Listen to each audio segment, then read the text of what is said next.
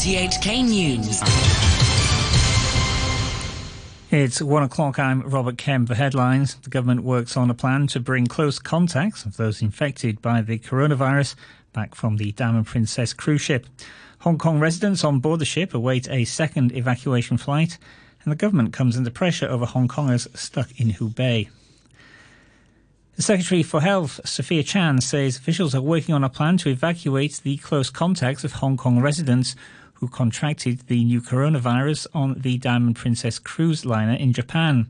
So far, 66 Hong Kong passengers have become infected and 41 people are considered as close contacts. Professor Chan says the close contacts are being quarantined on the vessel, which the SAR government considers inappropriate given the continuous infections there. Uh, yesterday, we have learned that from the uh, Japanese government that uh, we are able to uh, take them back if we wish. They can exempt them from uh, the quarantine uh, in Japan. So, with this, we have very quickly uh, designed uh, a, a plan uh, for these confirmed cases and work closely with our immigration uh, and uh, Security Bureau colleagues so that we can take these close contacts of confirmed cases uh, back to Hong Kong at the earliest convenience.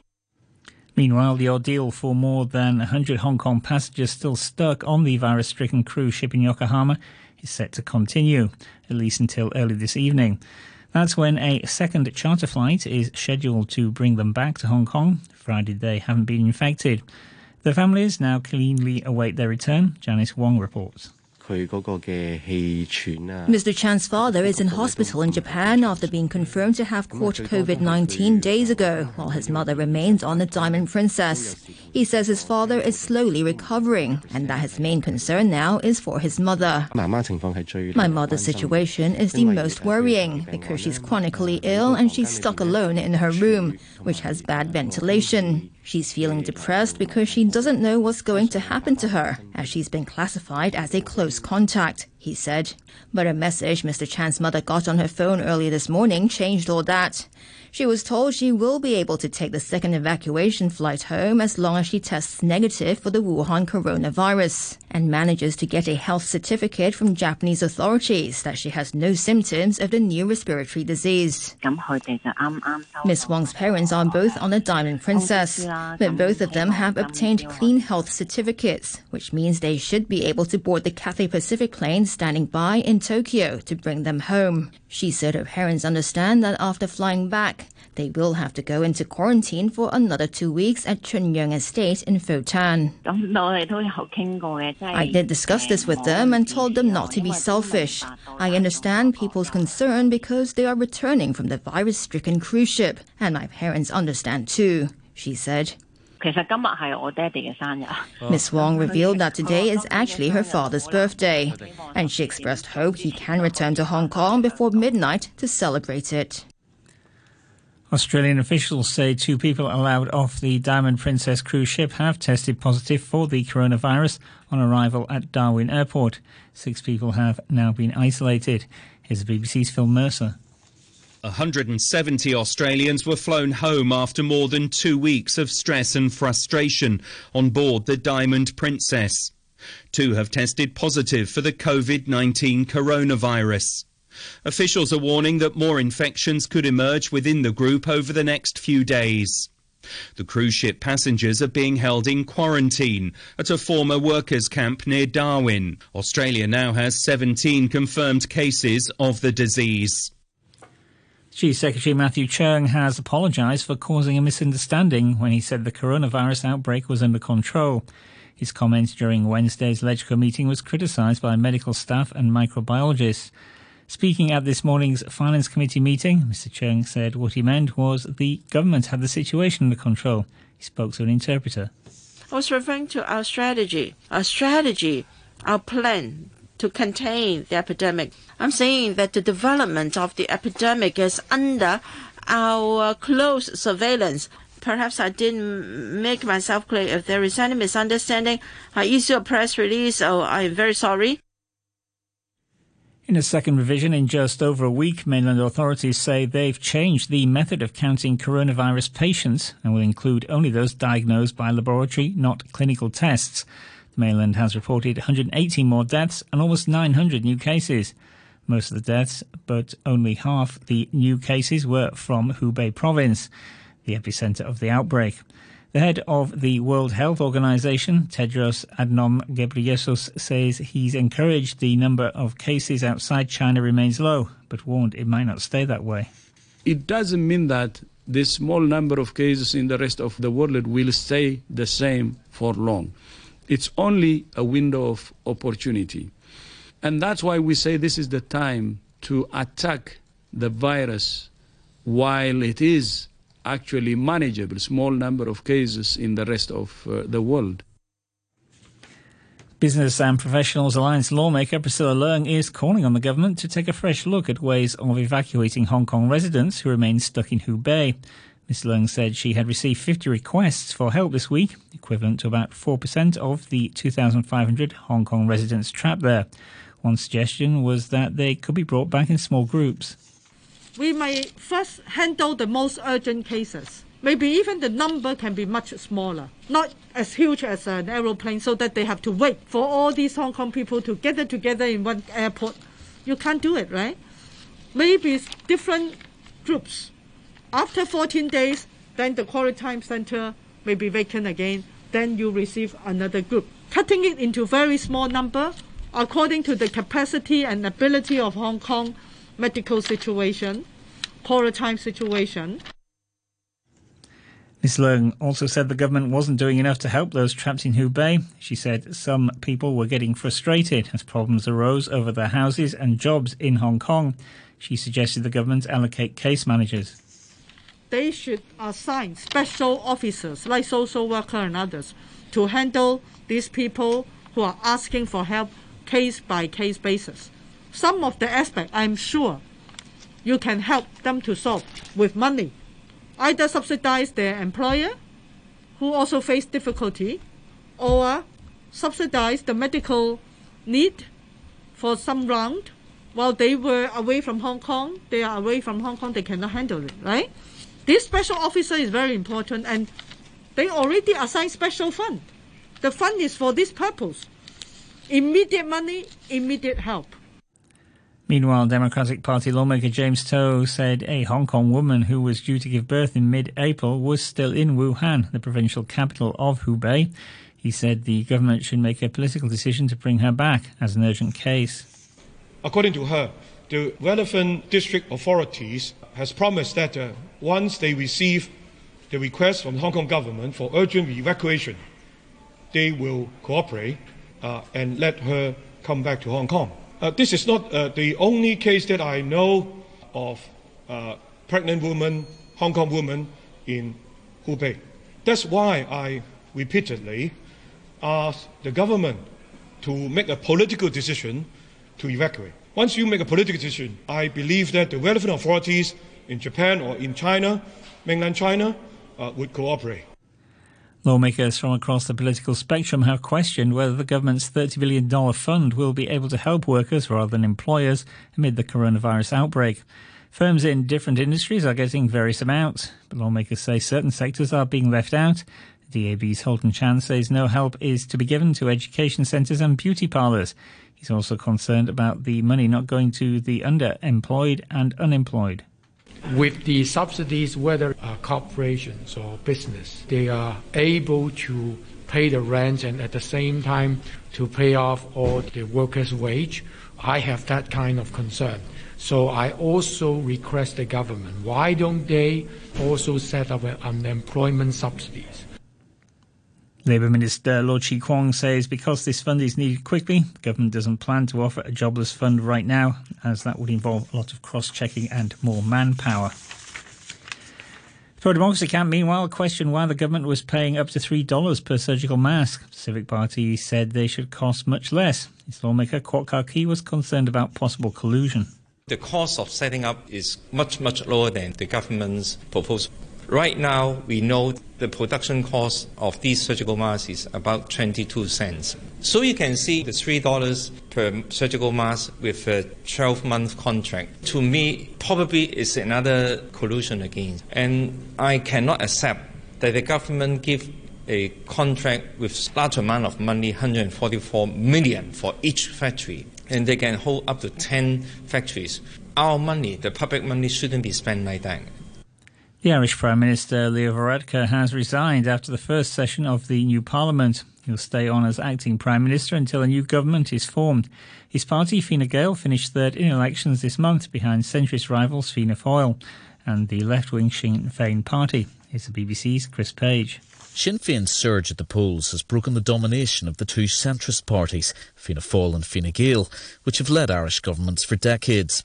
Mary Lou McDonald has also won the support of a smaller left wing party and of some independent politicians. But her 45 votes in the Dublin Parliament still leaves her well short of the 80 she needs to form a stable coalition. The Fianna Fáil leader, Micheál Martin, was also nominated to be Prime Minister, but fewer MPs backed him. Leo Varadkar, who leads Fine Gael, tendered his resignation as Taoiseach after he failed to be re-elected to the office. However, he'll remain in the job until someone else has voted in. Vatican says more than 100 researchers have asked for access to the archives of Pope Pius XII, which will be open to historians in March. Among the first to study the documents will be representatives of, Joe, of Rome's Jewish community and experts from the US Holocaust Memorial Museum. Pius led the Roman Catholic Church during the Second World War, and critics say he did little to protect Jews from the Nazis. The Vatican said the good that Pius did would dwarf the few shadows. Finance and a short while ago, the Hang Seng Index stood at 27,418. That's 190 points down on the previous close. Turnover stands at $53.8 billion. Currencies, the euro stands at $1 and 8 cents. Dollar is worth 112 yen and the pound is trading at 10 Hong Kong dollars and 3 cents. Sport now and here's Adam Chung. We start in the NBA and the first day of competition following the All-Star break. The league-leading Milwaukee Bucks resumed their winning ways by picking apart the Detroit Pistons. Giannis Antetokounmpo scored 33 points in 32 minutes as Milwaukee won 126 to 106 to go 7 games clear at the top of the Eastern Conference. Our US sports commentator Ray Jovanovich explains why the Bucks are so hard to beat thing about the Bucks that I really like, despite having the reigning MVP in Giannis Antetokounmpo, who's certainly challenging and going to defend his MVP this year, probably against LeBron James. But the Bucks only need Giannis on the floor about 30 minutes a night. They are setting and establishing a new NBA record. 13 players are averaging 13 minutes a game. It's never been done before in the NBA, and that's why Coach Mike Budenholzer and that Bucks team are the best in the NBA. They are they are really set for the playoffs to football's Europa League, where the English side Wolves have made an impressive start to the knockout stage. They crushed Espanyol 4-0 in their last 32 first leg, with Diogo Jota getting a hat-trick. There were also wins for Arsenal, Inter and Rangers. Rounding up the results, the BBC's Andy Barwell. Wolverhampton Wanderers look to have one foot in the next round already. Wolves were 4-0 first leg winners over the struggling Spanish side Espanyol. There was a hat-trick for the Wolves star Diogo Jota. Well, last season's runners-up Arsenal needed Alexandre Lacazette to score the only goal of the game in a 1-0 first leg success in Greece at Olympiakos. Anthony Martial earned Manchester United a 1-1 first leg draw away at Club Bruges in Belgium. Boss Ole Gunnar Solskjaer said his overriding feeling was one of relief after his side's poor start was compounded by the challenging conditions.